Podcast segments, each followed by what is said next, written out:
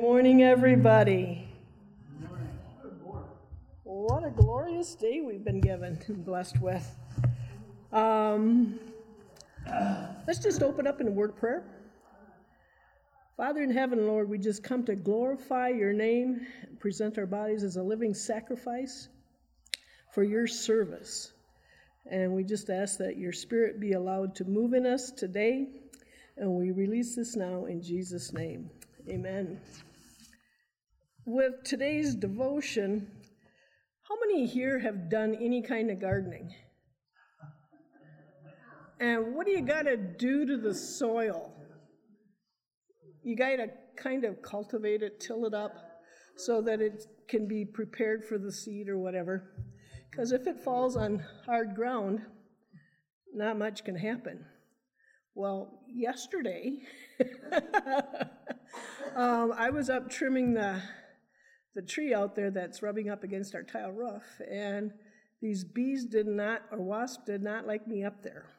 So I was about three or four foot off the, off the ground, and I decided to leap backwards, hit the ground, and was stung a couple different times. But just kind of to show you that it was really hard ground and there's not much you can do about it. And Bonnie doesn't fly well. I got stung twice. Kathy got stung once, I believe. And uh, I'm just grateful that there was no broken legs. Um, sincere devotion, and you can see kind of hopefully you see where I'm going with this.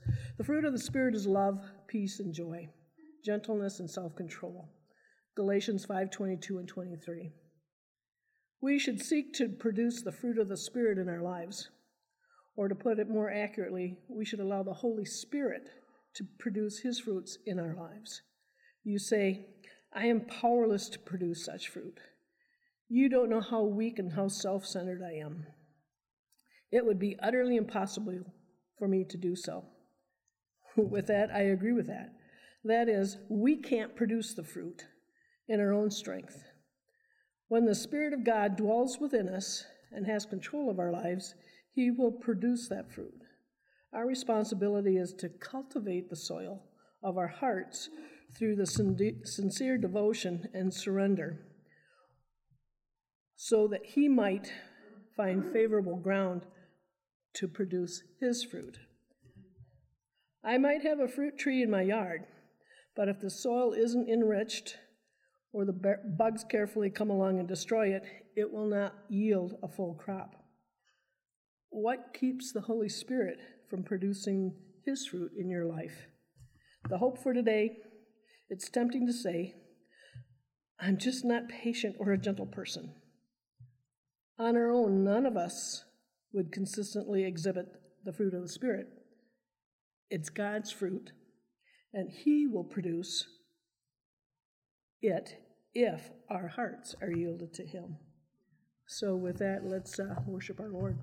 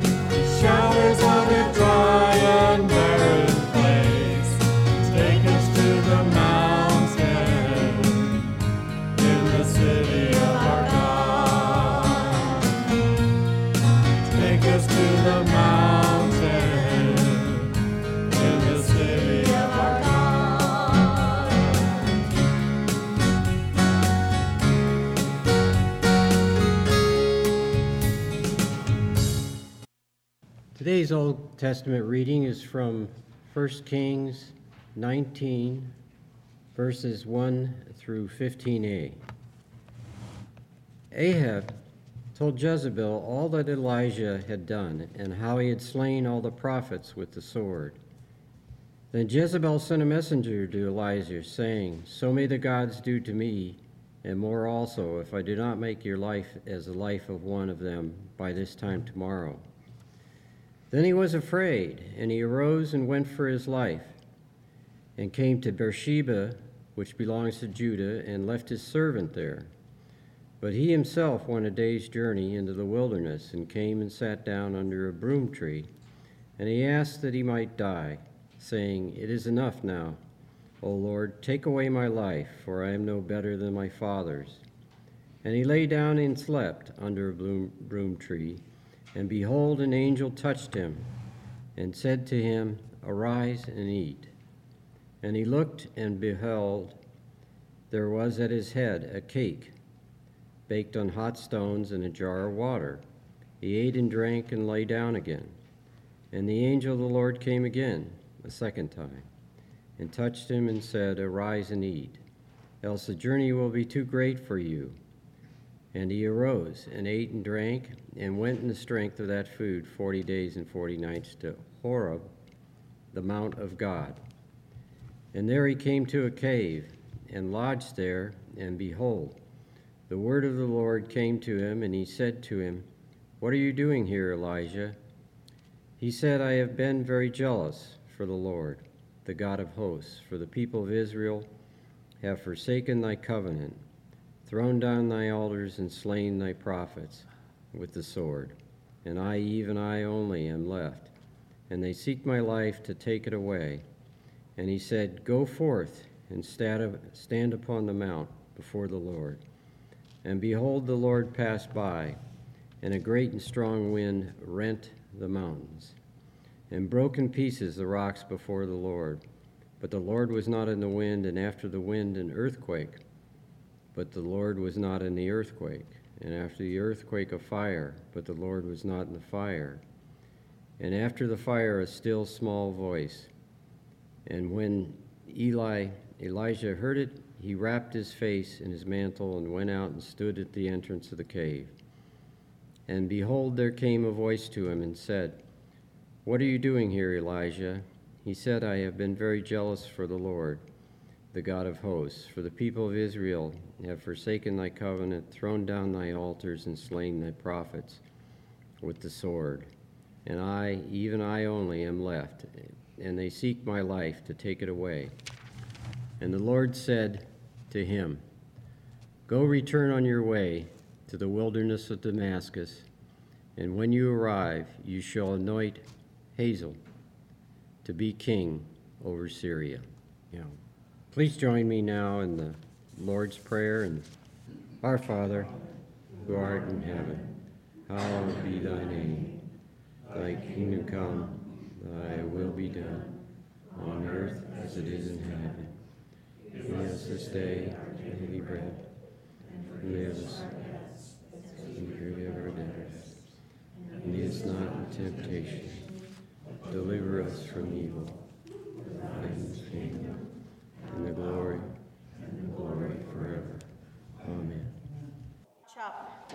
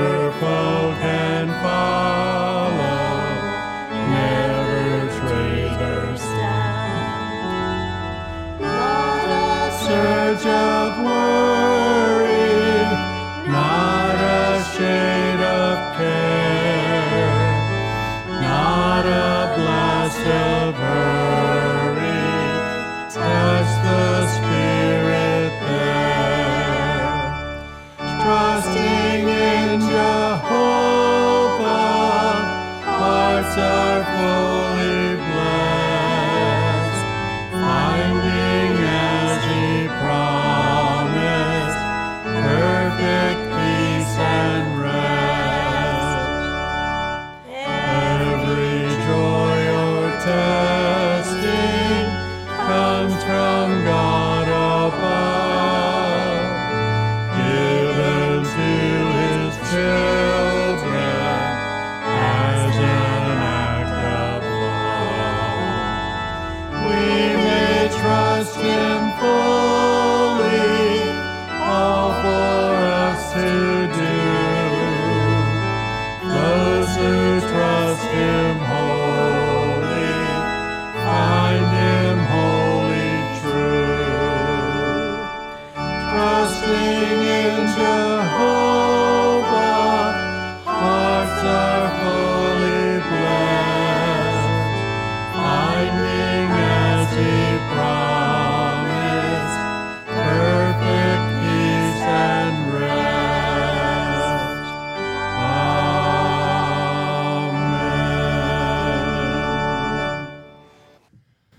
New Testament reading today comes from Paul's letter to the Galatians, chapter 3, verses 23 through 29.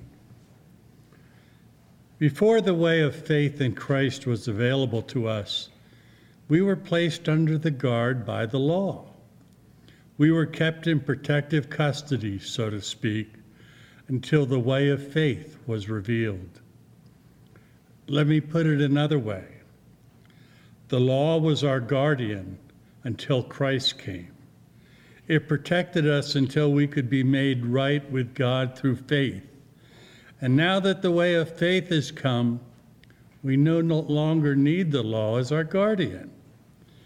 For you are all children of God through faith in Jesus Christ. And all who have been united with Christ in baptism have put on Christ, like putting on new clothes.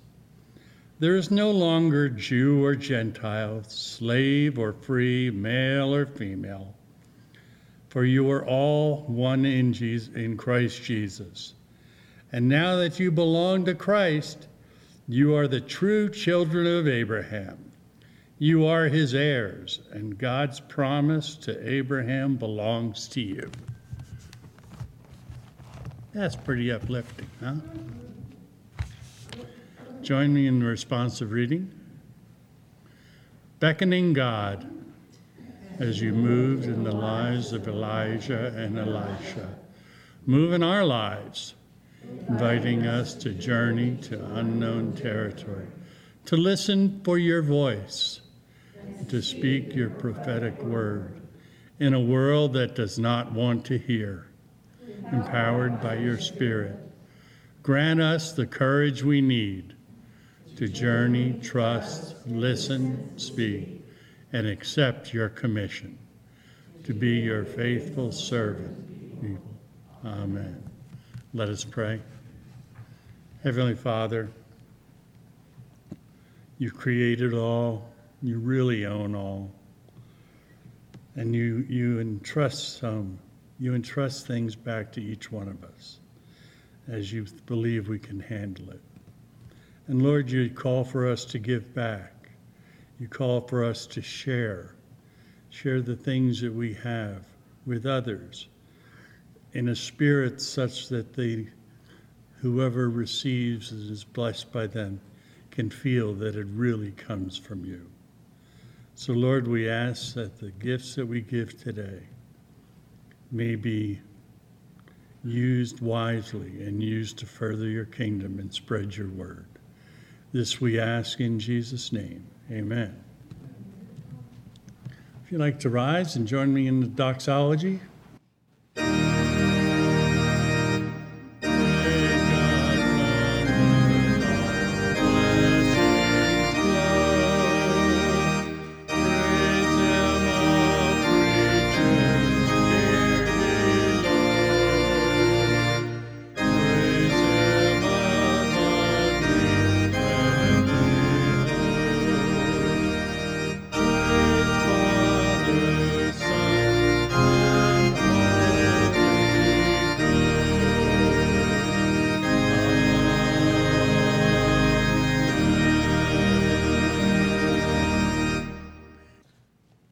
Well, as we, uh, you know, we, we offer our praises to God and we worship Him and we glorify Him.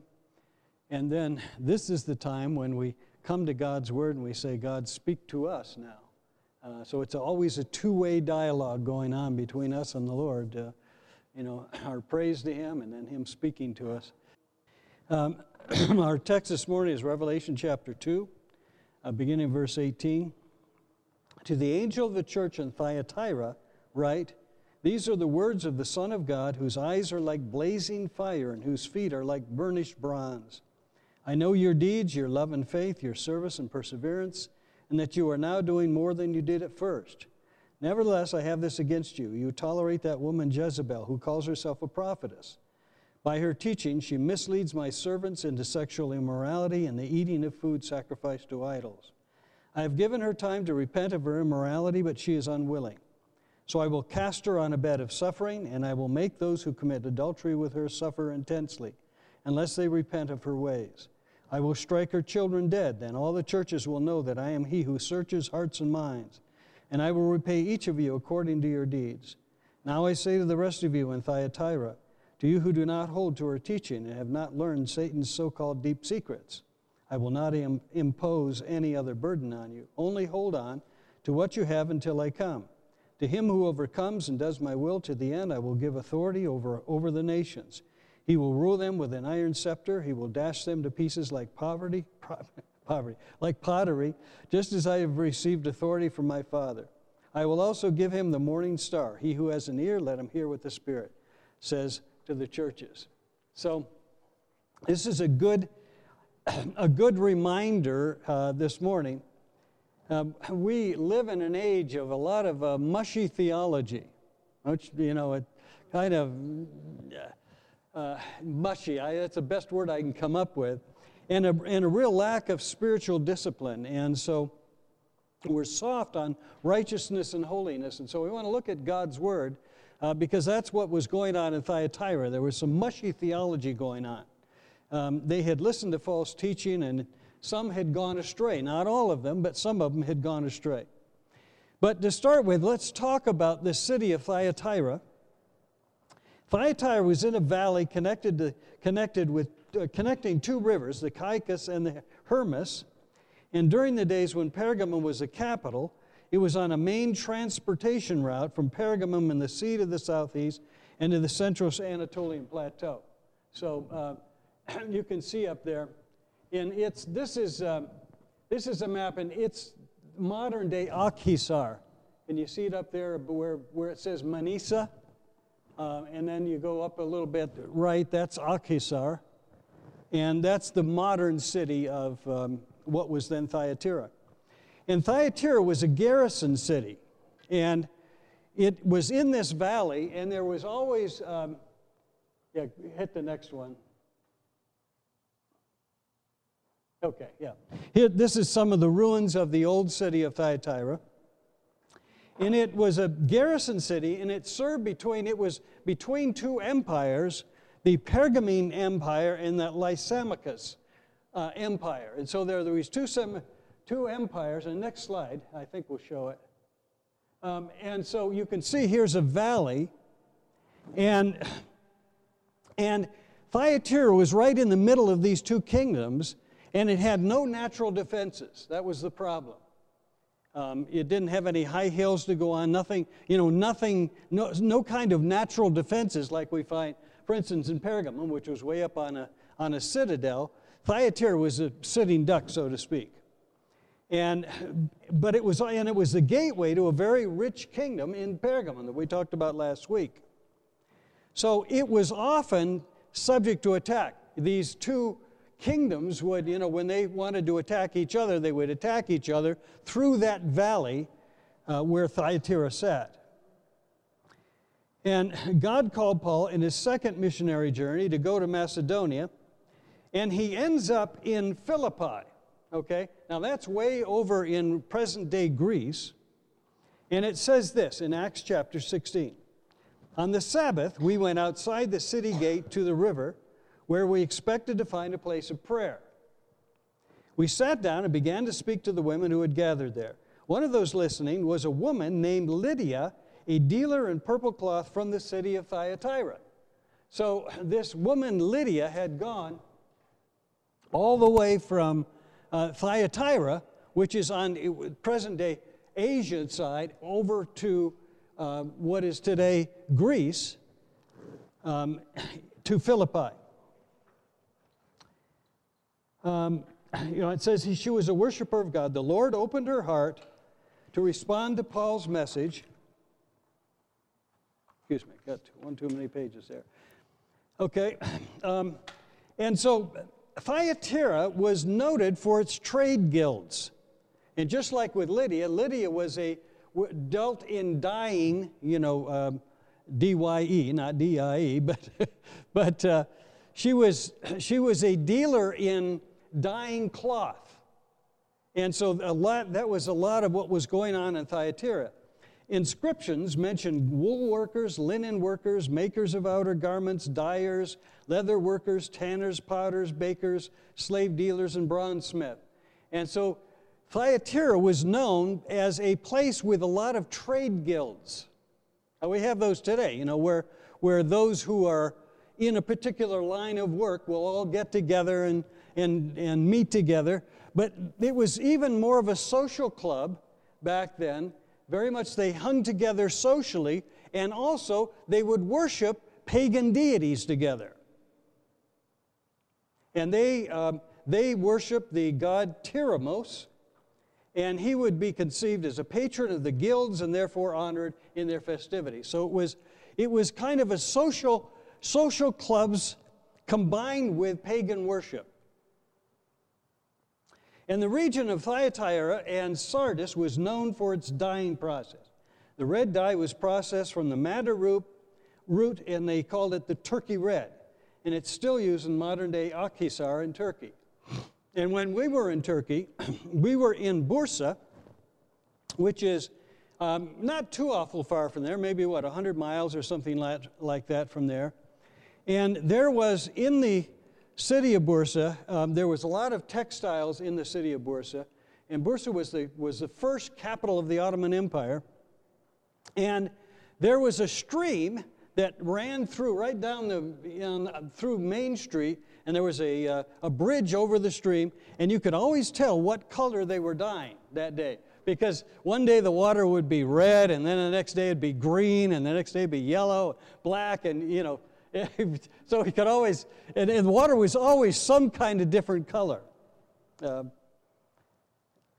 so the modern city, as I've said, is, is known as Akhisar. Uh, today it's about 160,000 people. And as you saw there, the ruins are not, it's one of the, the least of the ruins in terms of uh, the seven cities. Well, they're given a commendation in uh, verse 18 to the angel of the church in Thyatira, right? These are the words of the Son of God, whose eyes are like blazing fire and whose feet are like burnished bronze. Okay, so that's an incredible description of Jesus. And it goes back to Revelation 1:14. His head and hair were white like wool, as white as snow, and his eyes were like blazing fire.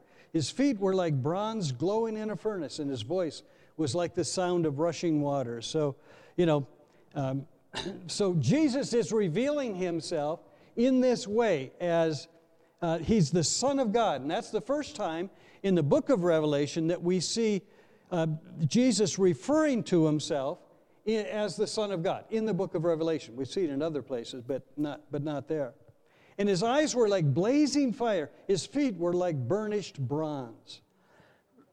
and Thyatira is commended. As all of these, there's a commendation first. Um, verse 19 I know your deeds, your love and faith, your service and perseverance, and that you are now doing more than you did at first. Now, that doesn't, you know, sound like so much, but when you compare, compare it to what the admonition that's given to Ephesus, um, it says they, they had good deeds and they had love and faith. Remember in Ephesus that the problem in Ephesus was that they had lost their first love. They were doing the right kinds of things in Ephesus, but for the wrong kinds of reasons, not out of love. And furthermore, it says their service and perseverance, and that they were doing more than they did at first. In Ephesus, the, the angel to the, or Jesus speaks to the angel of the church in Ephesus and says, Do the things that you did at first. So they weren't doing the things they did at first. But in Thyatira, they're not only doing them, but they're doing better. So lots of things to commend them for. And he says, Hold on to what you have. So they had some very good things. So the church at Thyatira looked really good on the outside. They were doing the right kinds of things, they were doing the things for the right reasons. A lot of good things to commend them for. They had increased in good deeds motivated by love and faith, but they still had an under, underlying problem. So it was not so much what they were doing, but more of what they were not doing. Okay? So they were doing the right kinds of things, but there were things that they were not doing, like holiness and things like that. And the problem is that Jezebel was accepted as a leader, prophetess, and teacher in the church. So that was the problem. They had accepted this woman as a prophetess. And it's every, even good reason to suspect that the Nicolaitans, remember we talked about them the last week, were among those who were full of good works. Okay? So the big problem then in, in Thyatira was this woman Jezebel. Verse 20, nevertheless, I have this against you. You tolerate that woman Jezebel. Now, we don't know whether she was actually named Jezebel or not. Probably not, but we, we don't know. It might have been used metaphorically for an evil woman. Um, and it goes on, who calls herself a prophetess. By her teaching, she misleads my servants into sexual immorality and the eating of food sacrificed to idols. Um, and, but Christ identifies her as Jezebel. As, again, whether she was actually Jezebel or not, we don't know. But he was implying that she was wicked and immoral, like Jezebel in the Old Testament. Okay, so let's look at who this Jezebel is in the Old Testament. Kind of interesting that our, our Old Testament reading today uh, was talking about Elijah and Jezebel um, right, right out of this text um, that we'll be looking at. And in 930 BC, okay, there was a united monarchy. Okay, this is the united monarchy in, um, uh, well, th- I'm sorry, this is after the united monarchy is, is, uh, is divided, okay? But at one point, this was all together, the kingdom of Israel, and then in 930 BC, there's a division between Israel in the north. Ten tribes went to Israel, and two tribes, Judah and, and Benjamin, formed what was called the southern kingdom of Judah. And in 720 BC, the northern kingdom fell to the Neo Assyrians, okay? And the northern kingdom never had any good kings, all right? It was a succession of, of evil kings. And the worst of those was Ahab. We're going to talk about in a moment. The southern kingdom fell in 586 BC, uh, fell to Babylon. But there were some good and some bad kings in Babylon. I mean, I'm sorry, in uh, the southern kingdom. So there was this woman named Jezebel. She was the daughter of Ethbaal, king of Sidon. Sidon is on the coast. I don't know if it's, uh, you can see it here. Yes, up at the, up at the top. Uh, Sidon and Tyre. And um, and so she, she was the first of the unions. They, what they would do if they want to unite two kingdoms and, and, uh, and establish friendship, they, they would have a daughter marry the king or, or vice versa, the king someplace, you know. But there would be a marriage, and that's what had happened. But the problem was that Ahab had married Jezebel, who was a pagan, uh, the daughter of a pagan king and she was a pagan as well. And so she married King Ahab to seal a profitable trade alliance between Israel and Phoenicia. And Phoenicia was quite a trading area because it's on the coast. Ahab reigned from 874 to 853 BC, okay? But he, and he reigned in the northern kingdom. So remember, there's no good kings in the northern kingdom. He was the worst of the worst kings in the northern kingdom. That's a pretty bad commendation. you know, you're the worst of the worst. And Jezebel and, Ad, and Ahab, that was the low point in the history of Israel. I mean, it was really awful. and so she was the representative of all that is designing, crafty, malicious, revengeful, and cruel. And she was a pagan worshiper, worshiped pagan pag, uh, pagan gods. Guided by no principle, restrained by no fear of either God or man, passionate in her attachment to her heathen worship, she spared no pains to maintain idolatry around her in all its splendor. She supported 450 prophets of Baal. And we're going to talk about a particular scene, a particular event that happened. But before this, remember Elijah confronted the 450 prophets of Baal on Mount Carmel. Do you remember that story? And, and um, we're not going to go into that story, but that's, that's what had happened. And 400 prophets of Ashtoreth, and, and those 850 prophets were supported by Jezebel. So she was, uh, she was one, awful, one awful queen. First Kings. So we're going to look at one particular story to kind of illustrate the depravity of this woman Jezebel. 1 Kings 21. Sometime later, there was an incident involving a vineyard belonging to Naboth the Jezreelite. The vineyard was in Jezreel, close to the palace, of Ahab, king of Samaria. Ahab said to Naboth, Let me have your vineyard to use for a vegetable garden, since it is close to my palace. Well, that's a nice thing, you know. Hey, you know, I need some more room. Do you mind giving me your, uh, you know, not giving, but I'll, he, he's, because he says, let me have your vineyard for a vegetable garden. In exchange, I'll give you a better vineyard. Or if you prefer, I'll pay you whatever it's worth. So he wasn't just going to steal it, he was just going to, you know, kind of force the hand. But Naboth replied, The Lord forbid that I should give you the inheritance of my fathers. Now, so you have to understand that in Israel then, the land was given to a family permanently.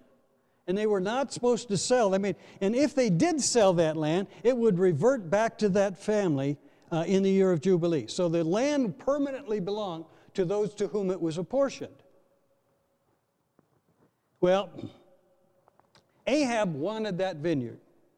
And so she goes home, he goes home, and he's sulking. That's what the word actually is. He is sulking. He's, he's having a hard time because he wanted it, and Naboth said no. So, verse 8. So Jezebel, it says, wrote letters in Ahab's name, placing his seal on them, and send them to the elders and nobles who lived in Naboth's city with him. In those letters, she wrote, Proclaim a day of fasting. Oh, this is a religious kind of thing. And seat Naboth in a prominent place among the people. But seat two scoundrels opposite him and have them testify that he has cursed both God and the king, then take him out and stone him to death. So, you know, Naboth wouldn't give you his vineyard, so we're going to kill not only him, but his whole family, his whole progeny, his whole, you know, the whole family and extended family. Let's stone them all to death. That's the kind of woman that Jezebel was. So, She found false witnesses, condemned him, and had them execute him. And so after that, then, Ahab seizes the vineyard. 1 Kings 21 25. It kind of sums the whole thing up. It says this There was never a man like Ahab who sold himself to do evil in the eyes of the Lord. Listen to this urged on by Jezebel, his wife. So behind the whole thing is this, is this woman Jezebel who had urged him on to do evil. He behaved in, it's talking to Ahab, he behaved in the vilest manner by going after idols like the Amorites the Lord drove out before Israel. Well, at, eventually, um, Jezebel is thrown out from, from a window. I think I've got the next slide. I think I've. Uh, I took that picture myself. Um, she, was, she was thrown out of the window to the ground, and the horses trampled her body, and the dogs ate her flesh. Okay, so kind of an ignoble end for a queen. Well, so Jezebel, then, this woman in Thyatira, so we're skipping ahead now a whole bunch of years, and this woman Jezebel had risen within the ranks of the church in Thyatira, and that was the problem. And the letter says she called herself a prophetess. So she was obviously a false prophetess. And I'm going to read verse 20 again. Nevertheless, I have this against you. You tolerate that woman, Jezebel, who calls herself a prophetess. By her teaching, she misleads my servants into sexual immorality and the eating of food sacrificed to idols. So there were three problems with Jezebel. First of all, is that it, there's obviously a wickedness there. And she had a problem with authority. She, it says she called herself a prophetess. She had taken a position of leadership in the church and kind of just like Jezebel had just seized it. And then, second, she's advocating uh, uh, practices which were clearly forbidden both by Mosaic law and by the early church, the Jerusalem Council. Exodus 20, verse 3. Um, this is where, you know, it talks about um, this is the Ten Commandments in Exodus chapter 20. You shall have no other gods before me. You shall not make for yourself an idol in the form of anything in heaven above or on the earth beneath or in the waters below. You shall not bow down to them or worship them. For I, the Lord your God, am a jealous God, punishing the children for the sins of the fathers to the third and fourth generation of those who hate me. And then verse 14, you shall not commit adultery. So, this Jezebel in Thyatira is doing is violating the Ten Commandments. And it, it's, she was also violating the Jerusalem Council. Okay, now if you remember, the Jerusalem Council, Paul and Silas and, and uh, Barnabas were out proselytizing and making converts among the Gentiles. And there arose a problem about, you know, what, what were Gentiles, what, did they, what were they commanded to do and what were they not commanded to do? What, you know, what was the freedom? Could they, did they have to become Jews in order to become uh, Christians? All right? And the, the Judaizers said, no, you have, to, you have to follow all the rules of the, of the Mosaic law and then you can be a Christian. And so they took that whole thing to the elders in Jerusalem, and then they uh, printed this. They actually wrote this and sent it out to the different churches in the, uh, in the Gentile world. And in Acts 15 28 says, says this It seemed good to the Holy Spirit and to us not to burden you with anything beyond the following requirements. You are to abstain from food sacrificed to idols from blood, from the meat of strangled animals, and from sexual immorality. you will do well to avoid these things. Farewell. Okay, so that's part of that letter. So she was violating that. Because two of the things are not eating food sacrificed to idols and not committing sexual immorality. And so, uh, you know, she's directly violating both Mosaic law and the, what the early church had established. So the second thing is that she led people in the congregation to sexual immorality. And as I talked about, um, in Thyatira were a lot of these guilds where they would get together. And in those guilds, they would have sensual parties and they would worship pagan idols and uh, maybe, uh, maybe Baal, we don't know who it was exactly. But then they would commit sexual immorality and they would lead to wild kind of uh, orgy sorts of, uh, sorts of things. And Jezebel was one of those promoting this kind of lifestyle. The word con- committing sexual immorality can also mean commit fornication or live without sexual restraint. So she was teaching people in the congregation to live without sexual restraint. Furthermore, that she was teaching them to eat the food sacrificed to idols. So, part of this celebration of these guilds was that they would, they would uh, offer this meat to idols, and then they would use that and, and uh, you know, have a cookout, so to speak, and they would eat this meat that had been sacrificed to idols as part of their celebration in these guilds. Uh, one commentator said this. He said, It's not difficult to show how important in practical life was this question as to the right of Christians to be members of social clubs. The clubs were one of the most deep rooted customs of Greco Roman society. Some were social, some political, some for mutual benefit, but all took a religious form. New religions usually spread by means of such clubs. The clubs bound their members closely together in virtue of the common sacrificial meal a scene of enjoyment followed by a religious ceremony. So these guilds then um, practiced this kind of religious ceremony, paganism. It says they represented in its strongest form the pagan spirit in society, and they were strongest among the middle classes in the great cities. Persons who possessed at least some fair amount of money and made some pretension to education, breeding, and knowledge of the world. To hold aloof from these clubs was to set oneself down as a mean spirited, grudging, ill conditioned person, hostile to existing society, devoid of generous impulse and kindly neighborly feeling, and enemy of mankind. Okay? So the reason I read that is this that we as Christians are, are increasingly um, seen in that way that we be, you know, as we worship Christ, increasingly we are being seen as kind of antisocial. We gather together in our little, our little guilds, you know, our, our church, and, and increasingly our, the general American culture is seeing us as um, that kind of person, okay? There's an increasingly a negative view of the church. Oh, do you agree with me on that?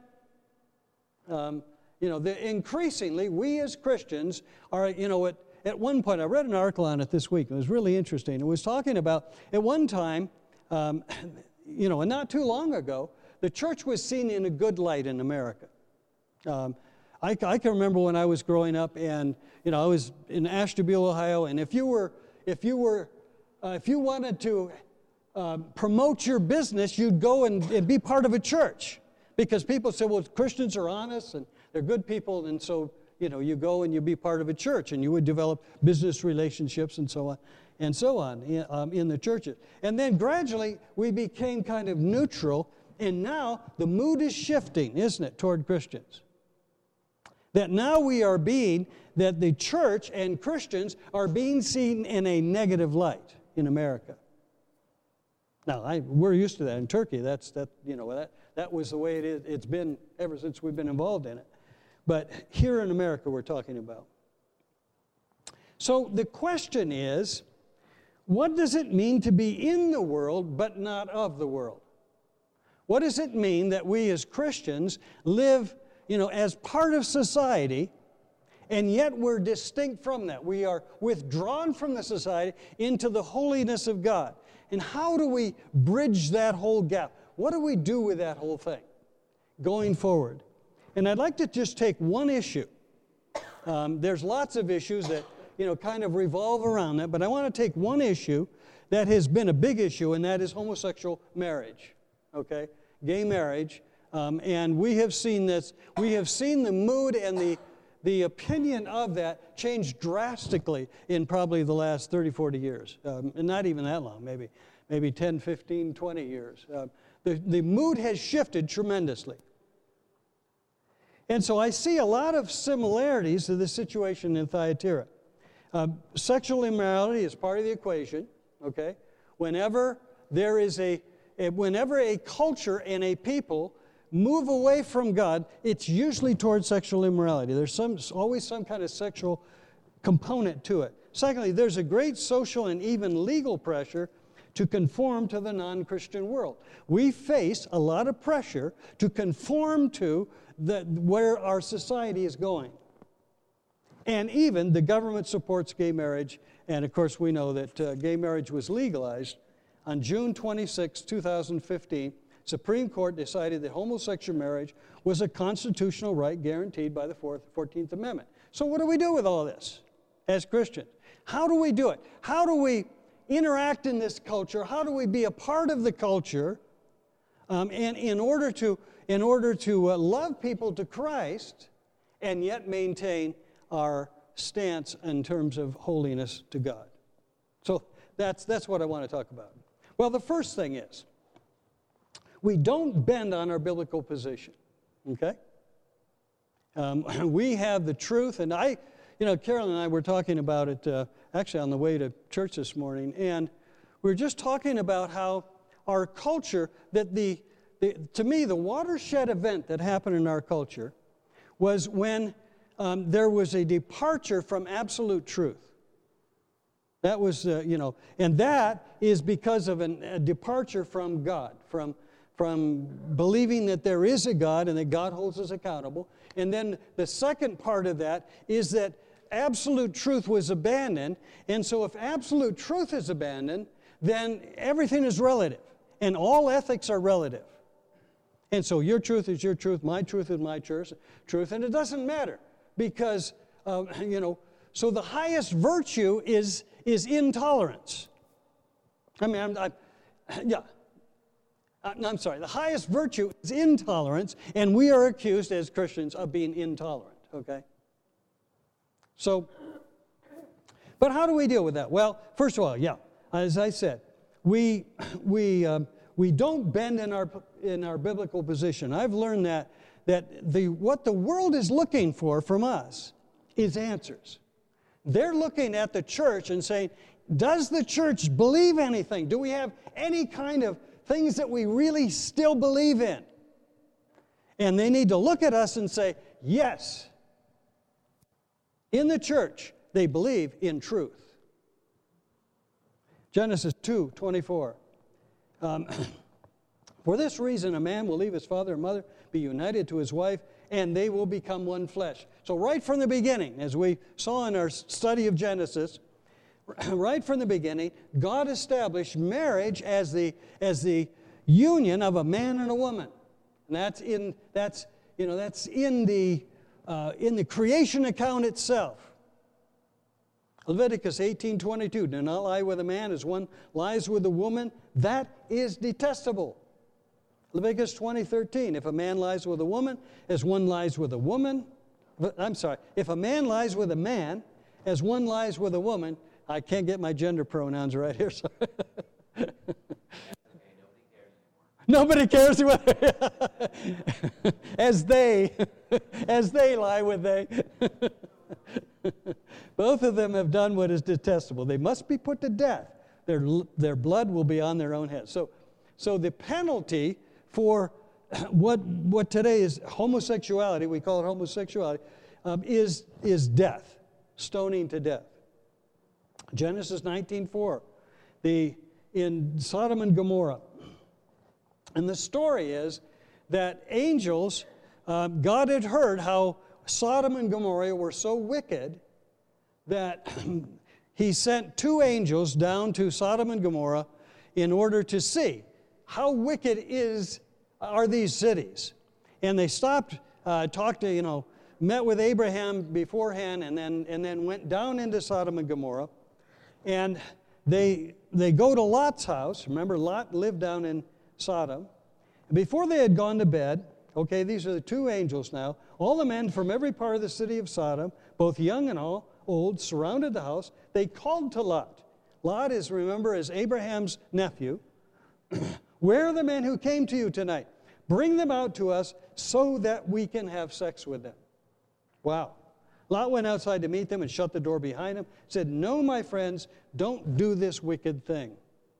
So we see then, in fact, that's where the word sodomy comes from, is from, uh, from this particular story. And then Romans uh, 1 24. And remember, Romans 1, it's this downward spiral of mankind and into greater and greater uh, immorality.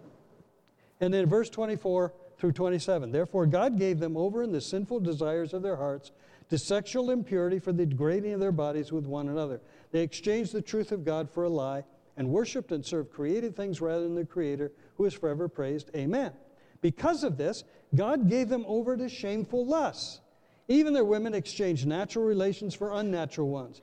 In the same way, the men also abandoned natural relations with women and were inflamed with lust for one another. Men committed indecent acts with other men and received in themselves the due penalty for their perversion. So we say that. In Scripture, it is really clear that this is, this is a sin. 1 Corinthians 6 9 to following. Do you not know that the wicked will not inherit the kingdom of God? Do not be deceived. Neither the sexually immoral, nor idolaters, nor adulterers, nor male prostitutes, nor homosexual offenders, nor thieves, nor the greedy, nor drunkards, nor slanderers, nor swindlers will inherit the kingdom of God. So, so what we have is, just like um, was happening in, in the Roman society back in the days of Thyatira, where there was um, lots of immorality, eating of food sacrificed to idols, lots of stuff that, it, that, it, that wanted to change the people in the churches. These were all, you know, small home churches at that point.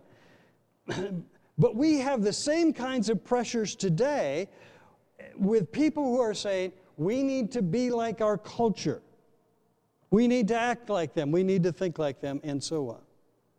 So, the first thing we need to do is to say, is, is this that we believe what we believe and we know that God's Word is the Word of God. God, that's kind of a, what do you call it, tautology? Anyway, God's Word is God. Now, anyway, God's Word is God's Word. Okay, God's Word is absolute truth. We believe in God and we believe in His Word, and we don't, we don't back off from that one bit. Second thing is, we love the person but hate the sin. All right? So I think it's equally important that we, that we, that we take the stance that we love the homosexual. We, we love them. We love them as people. And I've had, the, I've had really the privilege in the course of my ministry, four different times, I've had um, you know, times of counseling homosexual men and so on, and, and develop friendships with homosexual men, um, and have, have, you know, some, uh, well, one of, you know, a couple of those, one, one of them is not a Christian, uh, the others were Christians. Uh, one of the fellows, the young men that we, we had kind of adopted a uh, long time ago, um, ended up marrying another Christian man. Okay? And, uh, and we have another man right, right now that we've been we've befriended, and he's part of our family, and we really love him and so on. Um, he's going to get married. He's, he's engaged to another guy, and they're going to get married. He's not a believer. But, um, but what I'm saying is this that I had to learn to get, you know, I, I, in some ways it really grates on me. I don't, I don't like it, you know. It, it, it's unnatural to me and I don't, I don't like it. But I've had to get by, past that and say I'm going to love them anyway. They're, I'm going to I'm going to befriend them and they're going to be, you know, they're going to be, uh, we're going to take them into our family and, and have them be part of and, and just, just show them Christian love. So we affirm their personhood, but we don't take part in the sin. Um, you know, this, uh, this one young man that we're, we befriended, and um, we have decided we're, we're not going to go to the wedding. We're not going to take part in that. But we're going to love him anyway. He's still going to be part of our family. We're still going to bless him and so on. Okay. So then, you know, what do we do with all this? We're, we're, we're facing this. We're going to keep facing it. This is going to be a big issue. It already is a big issue. And it's, part of the reason that it's so important right now is that the law of the land is that this is right, and we as Christians say, uh-uh, we're not going there. Uh, we don't believe that this is right. This is against, this is against God's word, and we are going to keep bumping up against that in all kinds of different areas because as our society departs from God, they turn toward all kinds of other uh, wrong thinking and wrong practices and so on. So, the last thing is that we maintain purity in the church. And that's what was going on in, in Thyatira was that um, the angel Jesus had written to the angel of the church in Thyatira and said, You've got to get rid of that woman Jezebel. You've got to have purity in the church. And we need to have the same kind of thing. In the church, we need to have purity. Now, the world out there, we're going to have lots of stuff going on out in the world, and we're going to bump up against that all the time. But in the church, we are to have purity. Revelation 2:21 I've given her time to repent of her immorality but she is unwilling. So I will cast her on a bed of suffering. I will make those who commit adultery with her suffer intensely unless they repent of her ways. I will strike her children dead. Then all the churches will know that I am he who searches hearts and minds and I will repay each of you according to your deeds. James 1:27 Religion that God our Father accepts as pure and faultless is this to look after orphans and widows in their distress, okay, social kinds of things, and keep oneself from being polluted by the world. So, so we are called then, as Christians, I believe, to be, uh, to be a place of purity in the church, to judge in the church, and to do what is right in the church, and hold a standard that God wants in the church. Hold purity and holiness in the church. Now, and do the best we can, okay, to try to change change the culture, do the very best we can to try to speak sense to the culture. But, you know, we haven't had, I see, I mean, it seems like a, a snowball rolling downhill right now, doesn't it? I mean, it seems like everything's just rolling downhill and the natural trajectory is toward more immorality. And we've got to do the best we can to try to, to speak some sense into people in the world. But we also, what we can do is to have purity in the church. We can have purity in our own lives, in our own hearts, in our own lives, and purity in the church. So we are going to struggle. I, you know, just like in Thyatira, there's, there's a lot of struggle that's going to go on. And we as Christians, we're facing increasing struggle, increasing headwinds.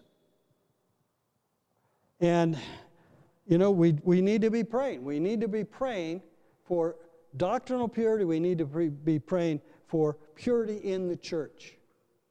And hold, hold to what we already know. So let's pray and ask God to, uh, to help us as a church to be the kind of church that Christ has called us to be. Father, we call out to you. And this world is going down, is, I, I can't believe how quickly that the sexual mores of our culture are descending into the pit. But Father, we call out to you and we pray that in the church we will have purity that you will purify our church, that you will purify the church in America, the church in Tucson. Father, may you bring purity and holiness to the church. May we hold on to your word. May we hold on to, to the things that we have been given, to absolute truth, to our belief in God. Father, may the church stand strong.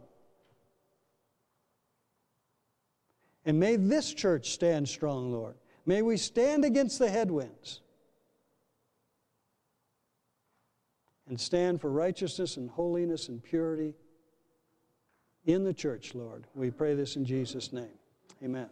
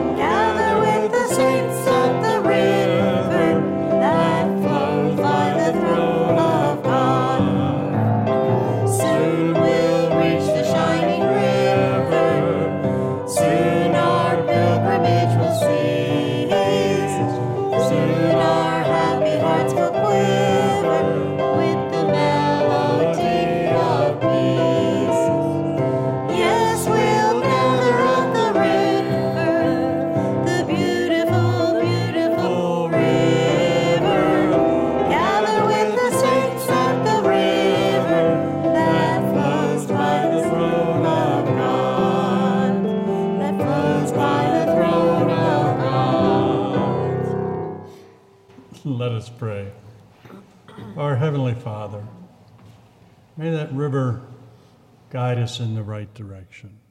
That direction being your word. May we always look to it as the truth. May we always, when we're seeking and thinking, let us go back to what you have told us. Let us understand your word and follow your word always, as your Son has taught us to do. This we ask in his name. Amen.